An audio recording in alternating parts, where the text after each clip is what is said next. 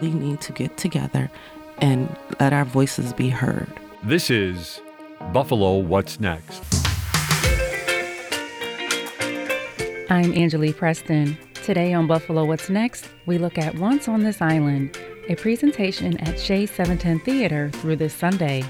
With a book and lyrics by Lynn Ahrens and music by Stephen Flaherty, it's a story with roots in the Caribbean, and it looks at race with an emphasis on identity and finding your place in the world. Coming up, we'll talk with two twin Buffalo teens on the stage in this performance.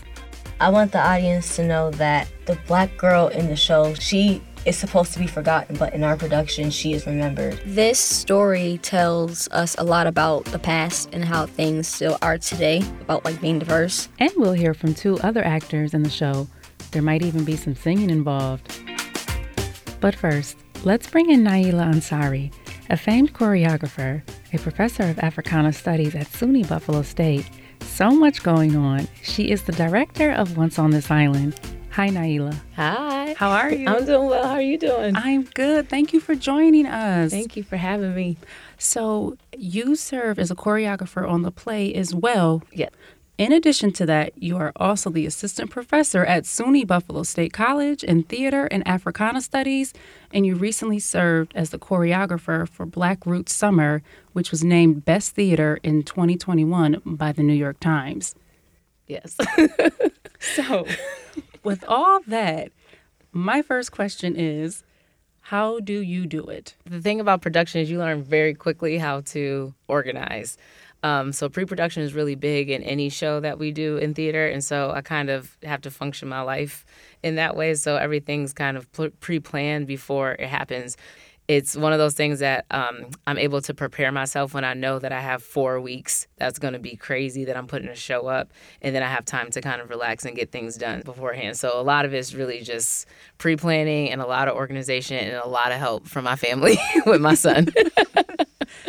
How is it being a Black director and a Black woman director? Ooh, it's challenging because you're always facing something, right? Because a lot of times they don't think that you can do it because there's typically not a lot of Black directors. And in theater specifically, it's been predominantly white men. So you're always kind of going and pushing against to kind of prove yourself. I don't ever feel like I need to prove myself in a way that I know that my work is really great and I know that I take the time and I work really hard to make sure that the vision that I have is good, but it doesn't stop the outside influences in society from what they assume is going to be. So with something like this for the show, for me, I wasn't going to let anything tear down the vision that I had. And for me, it's navigating personalities and being able to say no to certain things that isn't going to serve not only me, but a cast that's all Black and brown people. Let's talk about Once on This Island. Tell us, what is this play about? Originally, it was on Broadway in the late 80s, early 90s. And the idea that most people take away is that it's this love story about a pleasant Black dark-skinned woman who falls in love with a light-skinned man on the other side of the island at the Bison. And it goes into this whole idea of classism and colorism. And, I won't give the end of the play away, but it talks about this journey of this Black peasant girl trying to get to the other side of what we think is affluent, what we think is going to be the better part of the island because they have money. But they have a really dark history because what a lot of times gets displaced from the play is it's really about colonialism. And it's about how white supremacy has really divided us, not just in terms of class and Black people, but in terms of colorism and the ways in which we love one another. And so I wanted to make sure that the Black woman gets lifted because so often we're seen as the protectors of everybody and the nurturers. And in a lot of ways, that's who we are because we hold our homes together. We hold our communities together. But we often don't get the love back. And so I wanted to make sure that in this show, we talk about white supremacy in a way and colonialism and how it affects us as people of color and creates these divisions in these two different worlds. But I wanted to make sure that at the end, the Black woman's loved. Everybody loves the Black woman, and she is capable of having love, and she's capable of being loved. And she's not just everybody's protector that we just kind of shun away when she's not there in the physical. So I wanted to connect, especially because it's in the island jewel of the Antilles, which is really connected to Haiti. There's different gods in the show. And it really talks about the elements, but the ways in which spirituality lifts us as Black people and our ancestors. And so that's often something that gets taken away because the script is written by two white people, which a lot of people don't know. So they had an experience in the Caribbean, and they took what they learned from there, and they created the show, which happens pretty often with our stories. But I wanted to take what the script had, but to make sure that it fit our story as Black folks. So we had a cultural coach, a dialect coach that was there, our costumes of the diaspora, the movements from the diaspora, the folks that are in the show are from the diaspora. And it's not just a show that has a script about colonialism and classism and all of those things. It's really about the spirituality of us as Black folks and brown folks. And the best thing that I can take away from the script is it really talks about all these different storms, and no matter what the storm is, we dance. So the play was written so long ago, but these themes of classism, colorism, colonization, colonialism. All the isms, right? All the isms. They are still relevant today in today's society and what we have going on, right? And I wanted to take, it's a contemporary version of the play. So it's today. And even though the script was written 30-something years ago, it's still prevalent to who we are and the battles that we're facing, particularly now with Black Lives Matter, because it's also, we're also in this weird transition where a lot of people want to uplift Black folks because it's like socially the right thing to do, but we still don't know how to do it. And so for me, this show was something that we're going to do it in real time, but we're also going to show that like we just can't be this idea of like, because this movement is here and we had George Floyd, we're still going to have our joy regardless of what you have. Whatever storm you throw in our way, we're going to make it work, and we're going to do it together as a people. And so when we talk about the contemporariness of the play, it's really situated for us to be who we are authentically and unapologetically. And we had to go through a lot to make sure that we were as authentic and unapologetic in the space, because when you're dealing with, again, audiences, you're dealing with these institutions, it was still very prominent, not only on stage, but off stage. Because a lot of times we have theater in Buffalo, but it's also very white. And so to be able to have an entire cast of Black and brown folks that are singing, that are acting, that are dancing, that are doing the thing at the highest quality and of excellence was something that was important for me, so that people can see that like we're not just going to give a show for Black folks just because it meets our diversity quota. And so I was really thankful for the folks at Shea's that allowed us to be able to be unapologetically ourselves. Because this is Shea's first local production, yes. Right? Yeah, this is Shea's first production. So it was a lot for everybody. You know, we had a lot riding on this because you want to be able to continue to produce shows, because oftentimes people don't realize that Shea's is what we kind of know as a roadhouse. So they bring in other shows, but they don't necessarily produce their own shows. So for them to have chosen this play, but for them to have allowed me to have the cast that I have and to envision the story that the ways in which I wanted to, still true to the script, but to adapt it so that it fits who we are. How important is it for representation in the arts? It's so important. And, you know, I wanted to be able to use the show as a vessel and a way to get folks into the space for theater, because it's so predominantly white. I'm from Ujima Theater, so like I've been around for a long time, and Lorna C. Hill was my mentor, so you know I was able to see and grow up in theater in very different ways, to see how we've been treated as Black and brown actors and choreographers and dancers. And then I've also been into the conservatory spaces where I've seen them treated really well because they had a lot of money and they were really big white institutions. And it's interesting because Felicia Dove, who is our costume designer for the show, this is actually her first production in theater. So she's a fashion designer, and she's local. She has her Black company. Monarchy. She has Black Monarchy. It's in the 5 points on the west side. And when she came, she was like, "Oh my goodness, this is like a whole different world." She had wardrobe people getting all the costumes together before we all went into our first show. But to have that experience, she's like, "Oh my God, I wish I would have known about this." And it's so often it's just, we just don't have access to getting our Black and brown communities into these theater spaces because they aren't, it's expensive. It's expensive to get training, it's expensive to go to these schools, it's expensive to even have access to go to Broadway show. I mean, you're paying a couple $100s just to get a decent seat at a Broadway show now. And so what I wanted to do with this show was to be able to give access to a lot of different people that don't have access to typically. And that's not just in terms of the costume design. We have ASL, American Sign Language, in the show. And one of my actors is hard of hearing. She's deaf in one ear, but she signs. And so to have a deaf actor on stage and to be able to sign throughout the show, she's a deaf storyteller in the play. She also plays Andrea. She sings, she dances, she does all the things. So to be able to have access and show, hey, in these communities, we also have access to we also have accessibility and disabilities that we need to acknowledge too, that are on these islands, you know, or in our spaces that don't necessarily get acknowledged either. So for me, it was access in a different way. So not just for the audience to see representation of themselves, but for us to be represented behind the scenes. Our creative team predominantly were all Black.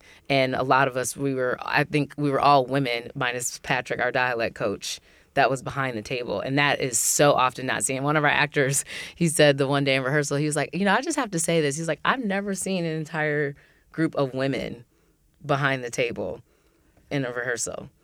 And it's 2022. Right. And he's saying that, like, right, for as much of progress that has been made in so many different aspects, mm-hmm, there still obviously is a lot more work that needs to be done. Right, right.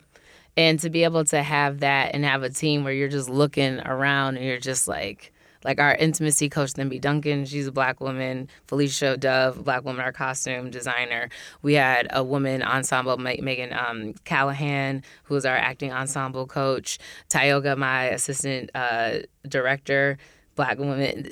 Megan Racapelle, our associate choreographer, Black woman. Our stage manager, Susan Stimson, and Kim Velton, they're women. So it's amazing. And it's just really not seen. And I'm sure the dynamic obviously is different, being led with the creatives and the behind the scenes, mm-hmm, and the people that you don't necessarily see on stage are Black and brown women. Yes. Our lighting designer is a Black woman, Adria Jackson. She's from Boston. Incredible. And I can tell that when you have representation both on and off the stage, it means a lot. So when Asia would come in and we all had the same vision, I'm a very collaborative person. Like, I believe in people working in their assets. So it's like, I don't need to, if you're a lighting designer and that's what you do, here's the vision, let's work through it together. But like, I trust you. You know what I mean? If you see something that you know works best, that lights these Black and brown people, then that's what we're going to do, you know? And to be able to have the actors see us all work collaboratively together as Black folks and as women, I think was really important, because what was happening in the rehearsal space and on stage with the actors was also happening with us behind the scenes in terms of production.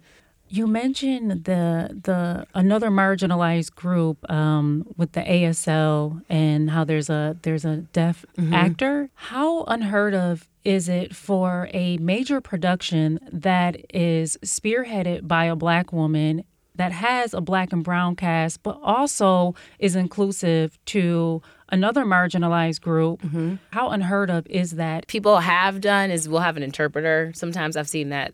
And so that was something before I even knew that I had a deaf actor that I knew I wanted in the show, because I think it's important. And not only that, when you talk about signing, it's such a beautiful language and it's such a beautiful expression that I think it should be seen more, and it should be part of our vocabulary in the terms in which we bring everyone into the space, but also recognizing that it's a language and it's so difficult in terms of acting. Our actor on stage acts multiple roles out, signing and singing at the same time. Wow. Which is difficult to do. But this is the first show, and we had someone in a talkback ask, this is the first show that I've ever seen, and I've done it, and I'm doing it, I should say. But this is the first show I've ever seen where there was actually a deaf actor in the show that was not written specifically, but we created it to make sure that it was accessible to everyone. Have you gotten any response from that particular community? Yes. So Melissa, when I first asked her, she kind of was like, wait, really? Like, what? Wait, you okay? She's like, I'll do it. Like, she was almost kind of like in shock a little bit, because it's not something that she's ever really asked to do outside of people to just want to interpret. And so that response was kind of like, oh, wow, I guess this really isn't done, because we kind of had to figure it out and go through the script to make sure that we can make it work, but also make sure that we aren't appropriating anything either. And the responses have been incredible. And I've had a few audience members that were, you know, they're have relatives in the deaf community that they brought their families to the next day, so because they felt like, wow, like I can have somebody come in and they really understand the story that's deaf. But then I just also had different people from the disabilities community that was just like, thank you. You know what I mean? They're not deaf, but, you know, they're in wheelchairs or, you know, they're figuring out their own ways of trying to be inclusive in the space. And they're like, thank you. And they noticed it right away. That's amazing. 'Cause I feel like that community is,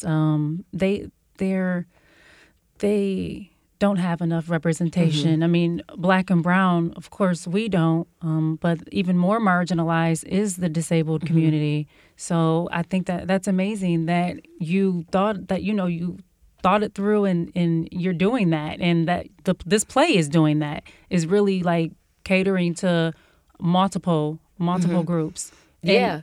And it's also showing that, like, colonialism isn't just about race and color either. Like, you know, it divides us in so many spaces. And who are we to say that people that have disabilities and need accessibility in different ways, that they can't be a part of the shows that we're creating? Because that's real life. If we're talking about real characters, it's real life. And I wanted to make sure that the island, we all had characters that we all could identify in the space. There's queer Black men on the island, you know, that... They've taken their characters on in particular kind of ways. There's Black women that are like, I'm going to be a tomboy. Like, I want to show that I'm a tomboy on the island. And so everyone picked their own characters that they wanted to be, so that we could show the inclusivity of who we are as a people that we often overlook when we go in front of an audience.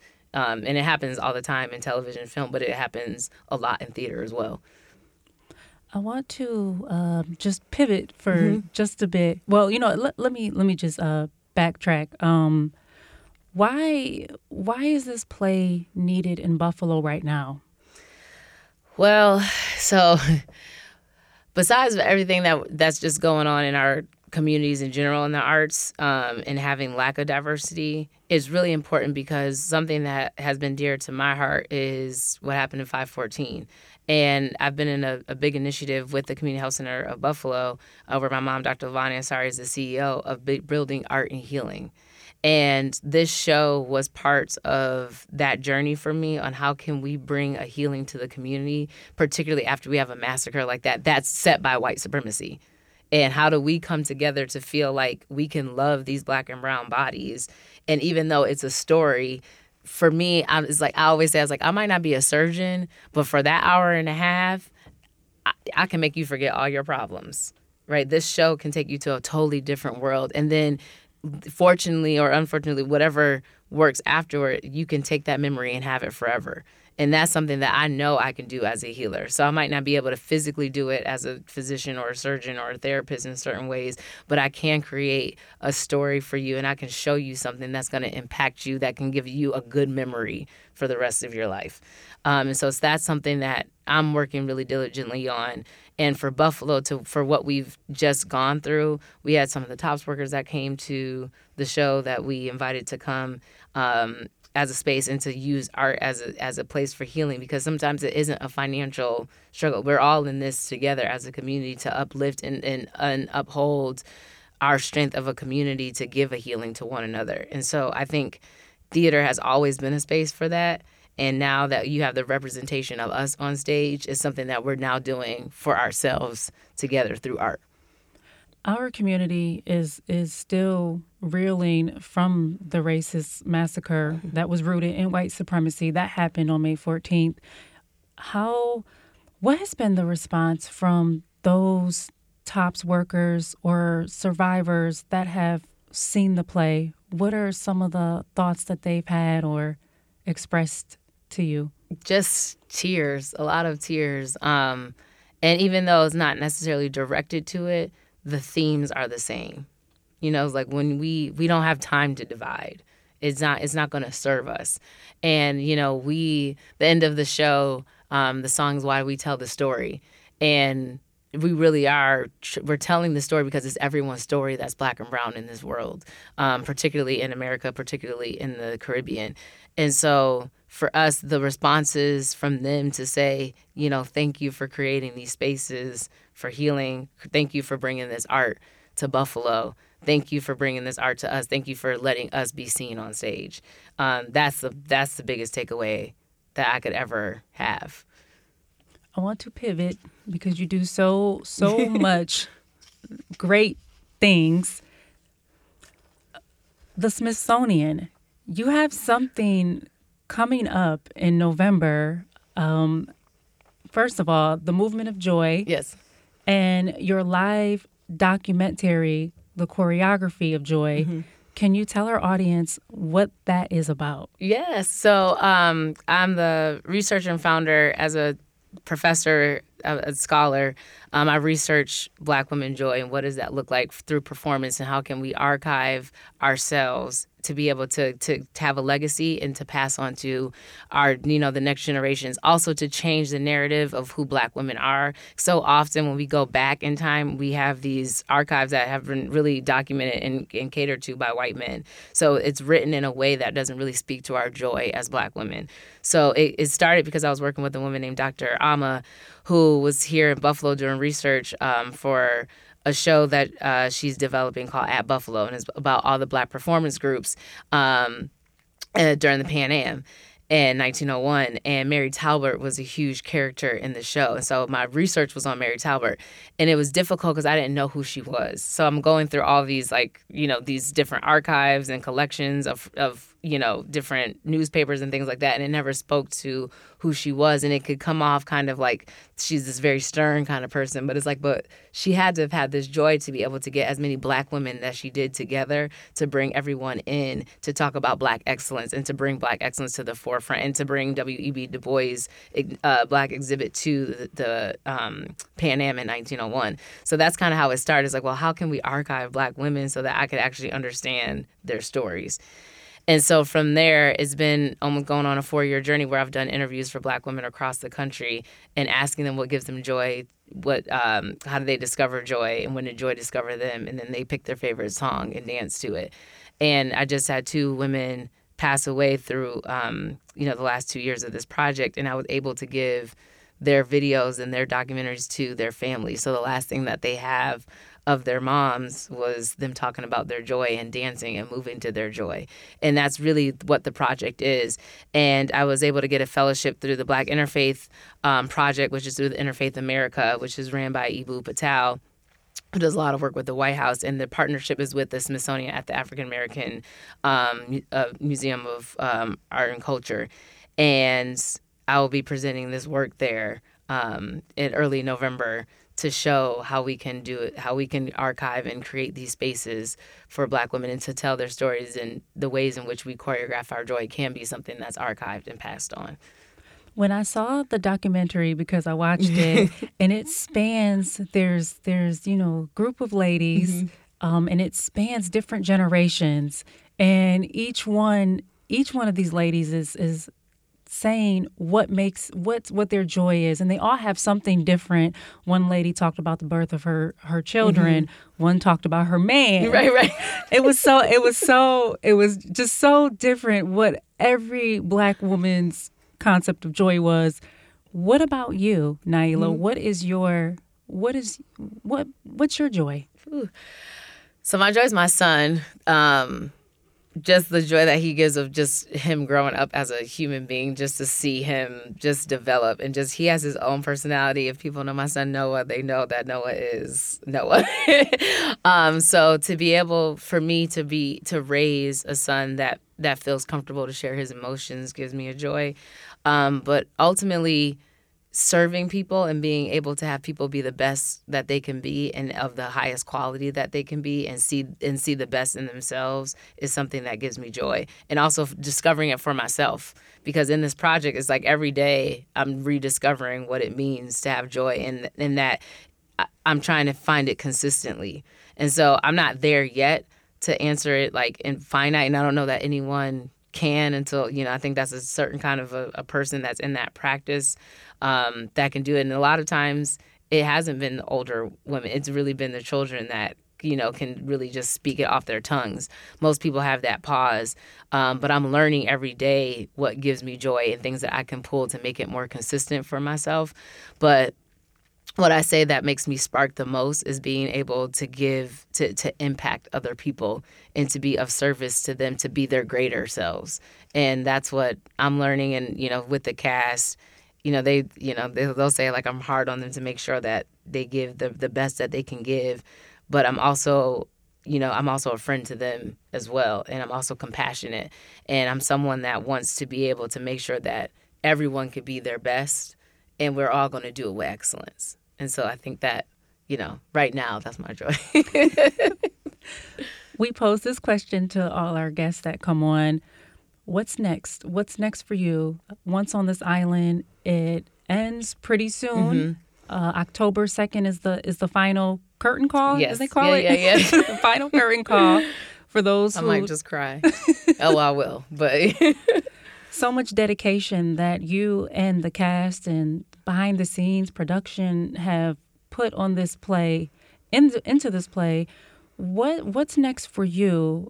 Two-part question. What's next for you? But also, what do you want people to take away from this play? Mm-hmm.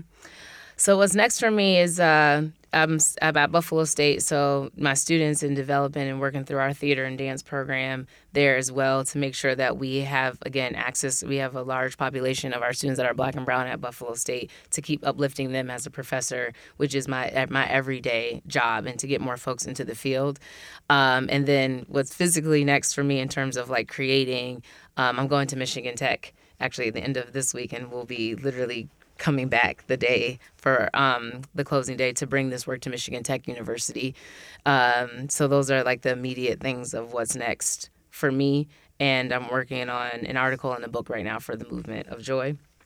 And what I want people to take away is that black and brown excellence is not a monolith, and that it looks and it comes in different ways, and that we need to be open to the ways in which that comes, and that we need to make sure that we are healing our communities, but most importantly, that we're making sure that we show Black women love. Naila Ansari. Thank you. Director and choreographer and of Once on This Island, also a mother and researcher and just all things Superwoman.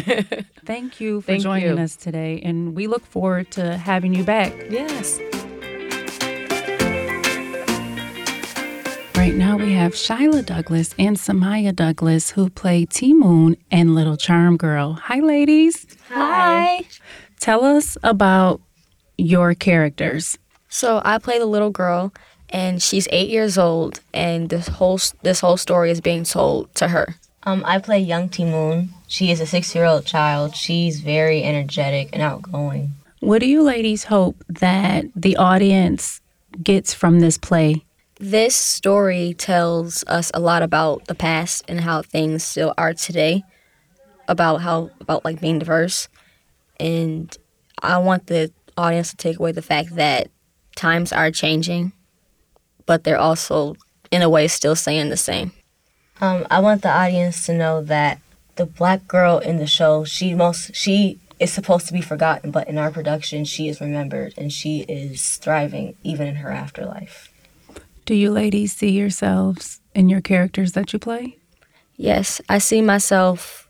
I had to go back and remember my 8-year-old years and how I had a lot of energy and talked to everybody and played around with everybody and everything, and it was fun.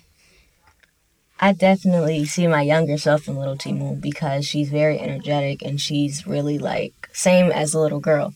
She's very outgoing. She's very talkative. She's very mischievous. And it's fun playing a 6-year-old every night. How is it not having a regular job, like maybe some of your friends may have, you know, being teens, being 15. I know that my first job as a teenager was McDonald's. I think that's like the standard, like a teen working at McDonald's or like a grocery store. But your first job is showcasing your talent for an audience, for people. How does that feel to be so young? It feels good because we get to do what we love while still getting a paycheck. And just, I know a lot of people complain about their jobs. They don't like them. They tire the people. But we love seeing our cast every day, and we can't wait at the end of the week on Thursday to go into the theater and actually put on the show. Same thing, yeah. Like, I know one of my friends, she's like, she just got a job and she already hates it. And she's like, oh, I have to go to work today. Sorry, I can't hang out. I'm like, it's okay. But then when she asked me, like, I have to go to work, she said, you're not mad about it? I'm like, no, I actually love my job, so. How do you balance school and work? So I manage to get up at like 6 o'clock every morning for school. We have to be there by 8, I believe. And if I have homework, I go to the library. If it's a lot, I go to the library during my lunch and I do as much as I can. And then when I get home, I try to finish it and like take a nap or vocal rest or just trying to eat something before I leave to rehearsal or to the theater to get ready for the show. I usually try to plan my day out beforehand, like the day before. So I know get up at this time, homework at this time, nap at this time, go to theater by this time. So it's all planned out so I don't have to worry about, I thought I wanted to do this, or I'm kind of a control freak. So I like planning out my stuff beforehand. What is your dream role? My dream role right now is Josephine in Ain't Too Proud, Temptation Story. I actually have 2. It's, well, kind of 3. But whenever somebody makes a Princess and a Frog musical, I would love to play Princess Tiana. And my current ones would have to be, like when I'm older and like 18 or more experienced as an actor, it would have to be Glinda and Wicked. But for right now, if I had the chance to be Little Tina Turner, it would be amazing. Where do you ladies see yourselves? Do you want to continue doing theater? Do you want to be Hollywood, do movies? Do you want to do both? I see myself starting off in Broadway and eventually working my way up to being in movies and Hollywood and TV shows. I definitely see myself sticking to Broadway because in Hollywood, if you mess up on a take, they can say, okay, take 2. But if you mess up on Broadway, you have to keep going, and that pressure keeps me motivated. Shyla Douglas and Samaya Douglas, thank you so much, ladies, for joining us. Thank you. Hello, I'm host Bridget Jayapal Valenza. This is a bit of a special edition of Buffalo What's Next. Today, we are speaking with the cast of Once on This Island, which is currently playing at Shea's. It's a musical about love, prejudice, loss, and sacrifice. With us today is Zhanna Reed, who plays the adult Ti Moune. Mm-hmm. They are a native of Buffalo, graduated magna cum laude from SUNY Buffalo State with an arts degree, and Marcus J. Page, who plays Agwe and is part of the ensemble cast. This is his Shea's 710 debut. Thank you both for being here. First off, how are you doing? We're doing fantastic. Buffalo's been amazing. The show experience has been amazing, so this has been a lot of fun. I'm feeling good. You know, it's a rainy day today, but we dance in the rain on the island. Tell me about the play. It's basically the Black Little Mermaid. It's based on a book by Rosa Guy called My Love, or The Peasant Girl. And in the musical, Ti Moune is saved by Agwe, the god of waters, in a terrible storm. And these 2 villagers, or old peasants, if you will, find her in a tree. And they take her in and orphan her. And then she's off in this search for herself into this world. And the overarching idea is that on this island, it's an island of 2 different worlds, so a tale of 2 cities, if you will. It's a story that is rooted in colonialism, and it's an island separated by darker-skinned people and lighter-skinned people, and the differences in the lifestyles of those people. And Ti Moune comes from a world where she is a darker-skinned person. She belongs to a peasant family, and she finds Daniel crashed in his car, and she goes on this journey of trying to heal him and in a way kind of bridge these 2 worlds. And so it's a story of sacrifice, a story of love, and a story of trying to break down barriers that have been set up. So it's really a story about, I think, classism. Yeah, classism and colonialism and breaking down those barriers. This musical is set in a bit of post-slavery Caribbean island that doesn't necessarily have a name. It's an unnamed fictional the jewel island. Of the entity. Yes. Yet it really does deal with a lot of things that we are dealing with modern day. Yeah. There is a divide with class. There is a divide along socioeconomic lines. All of those exist in actual real life, real Buffalo, real world today. Why do you think we haven't learned anything from the fictional world of this past to our modern day world?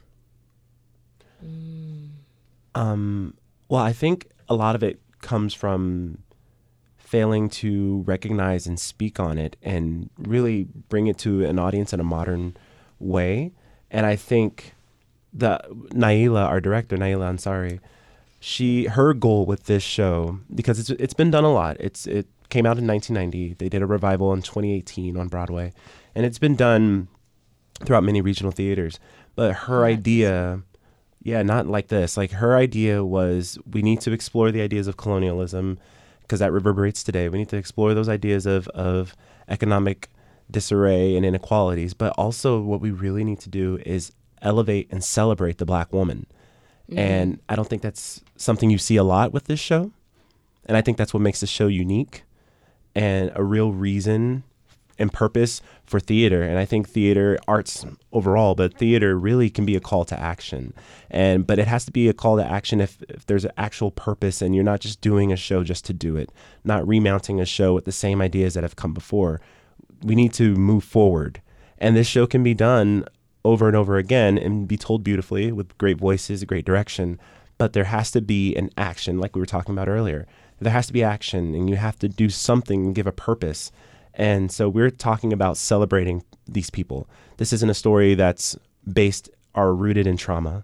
This is a story that is celebrating these people, this Caribbean culture, the diaspora, and it's celebrating a Black woman, which we don't see a lot in many mediums, but especially in theater.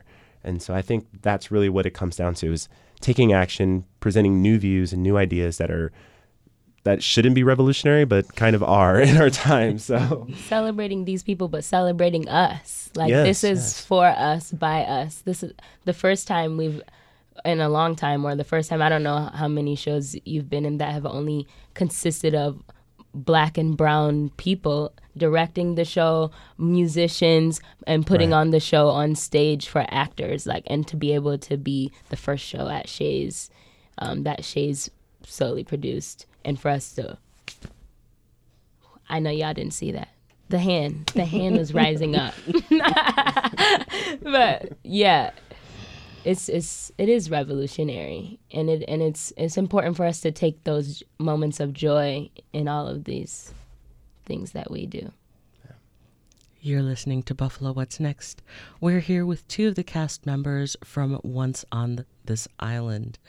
It is a musical playing at Shea's through October 2nd. Let's talk a moment about colorism. Because it plays a huge role in the show. What can we learn from, again, this fictional world into our own world, where colorism is a thing? I mean, Black and brown people as a group, we are treated one way, from the outside. But then, even, and it's a difficult conversation. It's a hard conversation that makes people uncomfortable. But even within our own systems, we treat one another differently based on the color of our skin. Right. What can we take away from the show? What can we learn from the show? Well, color has no bounds. I mean, I think the biggest thing with the show that we try to get across is that this is a community. Yeah. This is a community of one people. We deal with inequalities, economic inequalities, racism, things like that. We deal with that all in this show. But what's interesting about it is that there are no white people in this show. So it's not a Black versus white situation. This is very much an insular thing. And we're talking about or the big thing that we want to get across is that this is one community. And so we can experience those inequalities and that hatred within our community, but we really need to understand that we are one. And there is no progress if we hold down one person. You know, we all have to be together. If one person is not free, we are all are not free.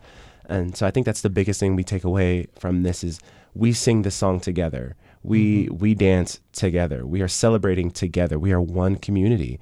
And we hold so much power when we realize that we're one community and not separated by things like color and the shades of our skin. So. And I believe that Naila has crafted the story of the Bozomes so beautifully that you sort of see that they're wearing masks. You see these white masks, and then they all take them off. It's like, what does that?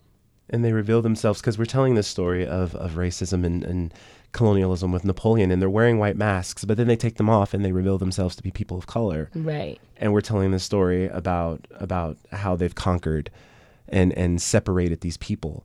And so when you realize that sometimes we can be our own oppressor, but we really, if we come together as one, we are mighty. So I think that's the biggest thing we try to get across is that it's all about community. Oh, for sure. As you mentioned earlier, Once on This Island is a loose retelling of the Hans Christian Andersen's Little Mermaid. Mm-hmm. And if you've spent any time on social media... I knew you were going to ring it up! I was just talking to performing arts about this. Yes, yeah. Any time at all on social media in the last couple of weeks, and even before then, there has been much to be said. I won't even say it's discussion, because I don't know that there's been discussion. It's not a discussion. Right. Much has been said about the casting of The Little Mermaid in Disney's live action being a young woman of color. Beautiful at that. It's not the first time, obviously, that this backlash has popped up. It popped up, most recently also in the Amazon's Lord of the Rings series, where some of the characters are people of color. Two questions then for you. So, I mean, first, we're talking A, about a mermaid, and B, we're talking about people who live in Middle Earth. Not that there's anything wrong with Middle Earth or under the sea. However, I used to want to be under the water. These are fictional characters. Yes. I mean, we can imagine a mermaid, but yet we can't imagine that she's black. Mm-hmm. We can imagine an elf, but yet cannot fathom that they may be a person of color. What do you say to that? It makes people feel like, I can't speak for all the people, but, it makes me feel like we don't have a space to dream or to be or to see ourselves in any sort of other world or other space beyond what we see in reality. And it's crazy to think that there's such an uproar over a fictional character, but it's also really poignant and pivotal that that we see ourselves in these spaces in these imaginary spaces, because that's where we connect with spirit, and that's also where our creativity blossoms from, right. And that's also how we connect with each other. It's through these imaginative as if spaces, and that's how we create the world that we live in today. Right, like, are children not allowed to dream? Are we not allowed to imagine? These different worlds, like, it's okay for us to see ourselves in these universes and in these fairy tales. It's okay, because, we need that. We need to, like she said, we need to be able to see ourselves beyond the reality that's here. And other people have been afforded that opportunity for the past few centuries. And so, if we happen to get one or two. Like, what? Why is this an argument? Why is this a quote unquote debate? Why is this up for a discussion that it can be a wrong thing?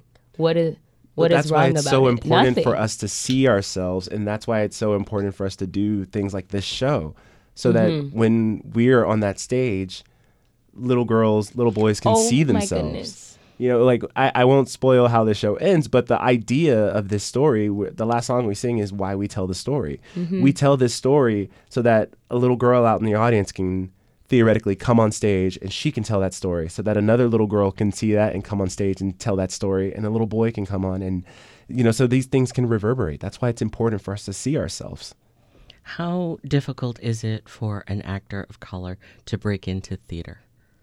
Mm-hmm. I mean, and I guess I'm speaking specifically really about stage arts, not necessarily movies, because while we would strive for 100% representation, there is a sense in Hollywood for movies that, you know, you might have actors of color. That's not a weird, odd thing, but people don't necessarily see the stage version of Macbeth having... Right.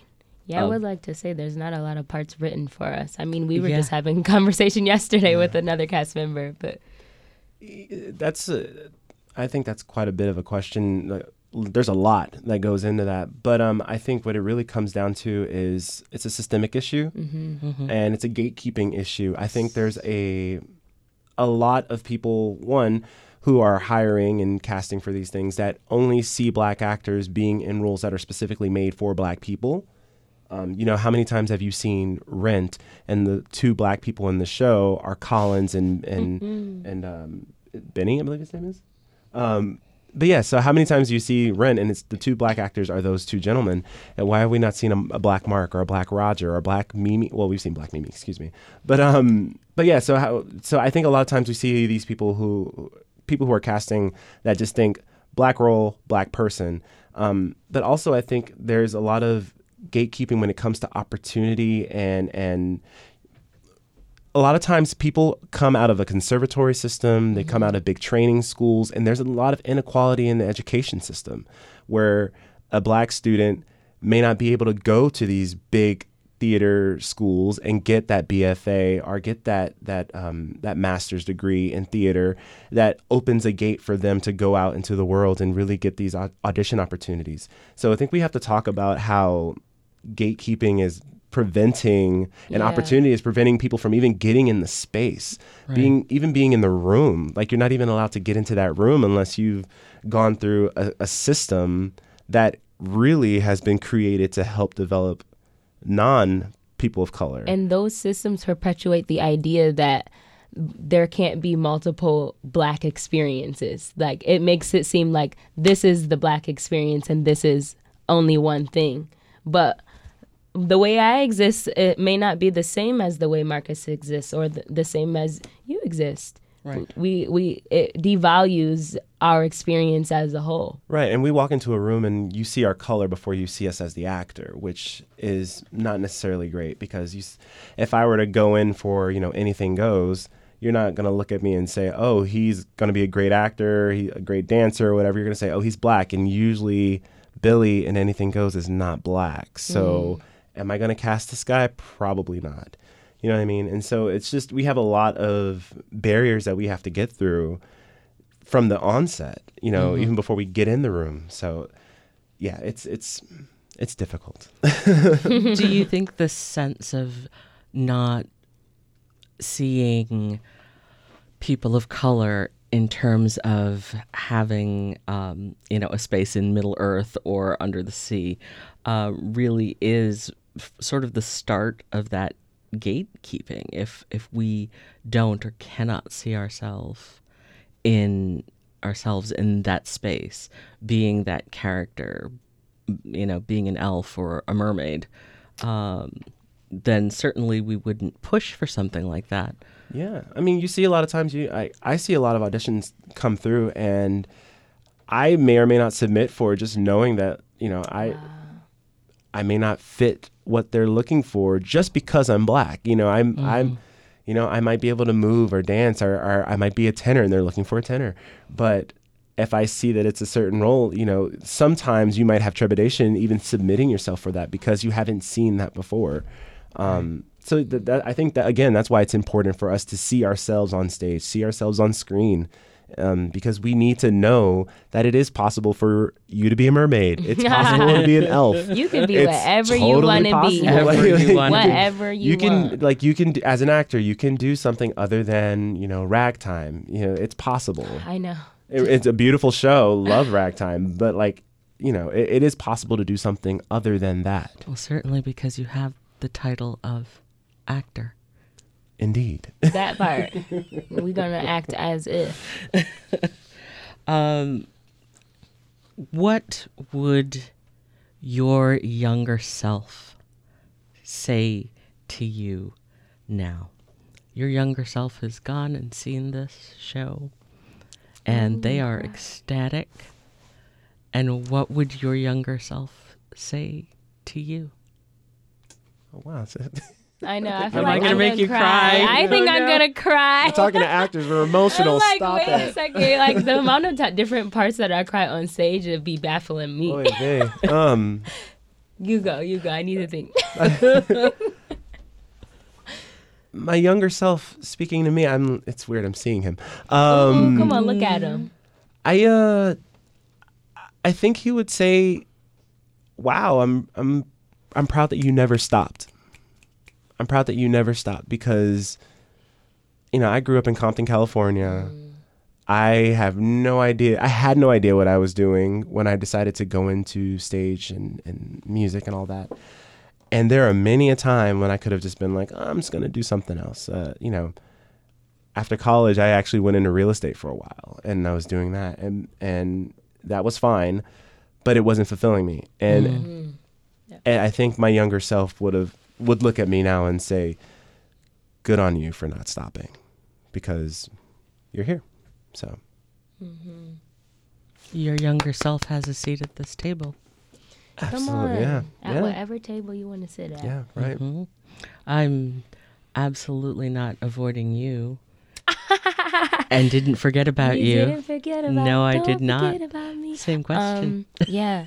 I was just thinking, this is so funny, because my mom came to see the show this past Sunday, and she lives in Ohio, so she's driving her and my two siblings back to Ohio this morning, and she dropped me off, and she's just like, Shyla, she's about to have a cry moment, you know. She's like, Shyla, you are doing the thing, and I know you're saying what would my child self say, but I'm also thinking about those moments when we say, like, you are your ancestors' dreams. Like, that's literally what my mom was saying, but it's like, I am my parents' dreams, and I believe in my experience growing up, I am honored and privileged to say that I was never given the brown girl narrative, that you are not enough. Mm-hmm. You know, I was always filled with love and compassion and of, you can do this. And I think I would say to my younger self that you're doing the thing, Shyla. You're doing all of the things that you want to do, and you will continue to do the things that you desire and you dream of, and that you can keep dreaming, and God will continue to supersede it. So to all the little girls out there, you just keep dreaming and do the thing.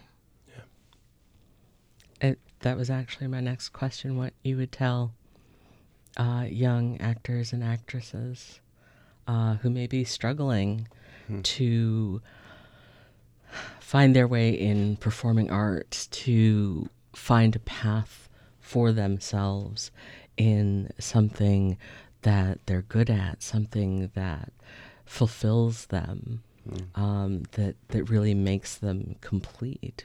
What do you tell them? One of the things is you need to find your people. In that respect, I mean, find the people doing the things that you see yourself doing or the things that you're interested in doing. Inquire, talk to them about it. Also, even if you can't find the person to actually talk about, because, you know, we live in the AI world.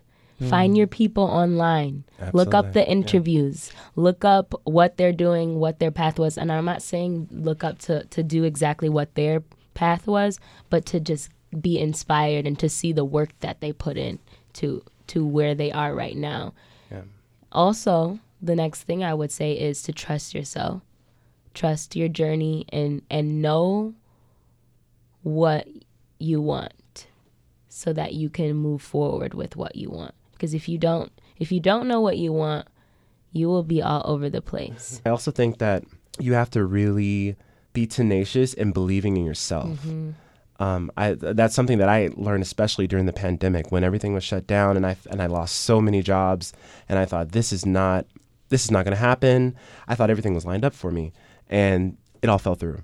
But I think the biggest lesson that I learned was you have to be your own biggest fan. Yeah. You have to be tenacious, and you have to just really be vulnerable and put yourself out there and try to walk into the rooms that you feel like you don't belong in.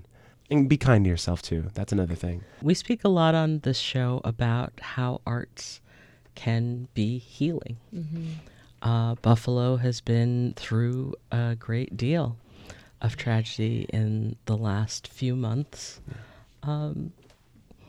What role does theater play in recovery from tragedy?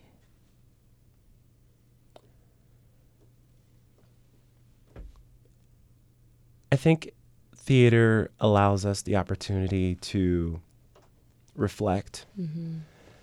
I think a lot of times seeing something on stage allows you that opportunity. If someone were to, if you try to give yourself advice on a situation, it may not resonate with you, obviously, but then if someone else were to tell you that same advice, you think, oh, maybe you're right. And I think it's a similar idea with theater. If you can see something on stage that you relate to and there's a message there, it might permeate you in a different way. I think especially with this show, handling grief and handling tragedy, I think the way we show that in our show, I think is done in a way that is quite beautiful and shows that this moment doesn't have to always be sad. This moment doesn't have to be traumatic and ongoing. It can be a moment of rebirth and of healing. And that's something that personally I took into to myself with our show, because I lost my mother last year unexpectedly, and I'm so sorry. Thank you. And so watching this show and watching one of the scenes in particular that I won't go into, you have to see it, but watching one of these scenes and how we handle it, for me, there was a moment during the rehearsal process where I had to step out and just have a moment with myself, but it really was therapeutic for me because I realized I didn't have to wallow in that, and that there is some sort of celebration that can happen in this time of grief and trauma. And so I think when you see it, it's a bit easier to process it and take it in for yourself. So I believe that the most powerful thing that the theater does and that we do with the show is that it opens up these discussions and these conversations through the spirit first, right? Mm-hmm. Because it's music, it's song, it's story, and then it unlocks something that sometimes you don't know why, right? A lot of times we leave the show and the people are bawling. They are bawling. Yes. I gave a woman a hug the other night and it was just tears, and then another and it's just that moment of release that I'm so grateful to help provide and to give and to have with the audience, that I know for a fact we are doing something powerful with this show and with the people that enter into the space, who see the story, who hear the story, who feel the story, because art and spirit will always be intertwined, and I believe that's how we open up the conversation. That's Zhanna Reed and Marcus Page from Shea's 710 Theater production of Once on This Island. The musical runs through Sunday. We close the show with all the actors singing a bit for us. So I hope that you will tell this tale tomorrow. It will help your hearts remember and relive. It will help you feel the anger and the sorrow. And forgive. For out of what we live, and we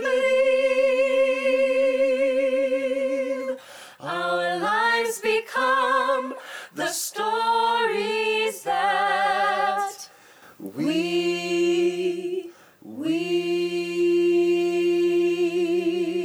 Thanks for being with us. I'm Angelea Preston, and this is Buffalo What's Next on WBFO and WBFO HD1 Buffalo, WOLN Olean, and WUBJ Jamestown.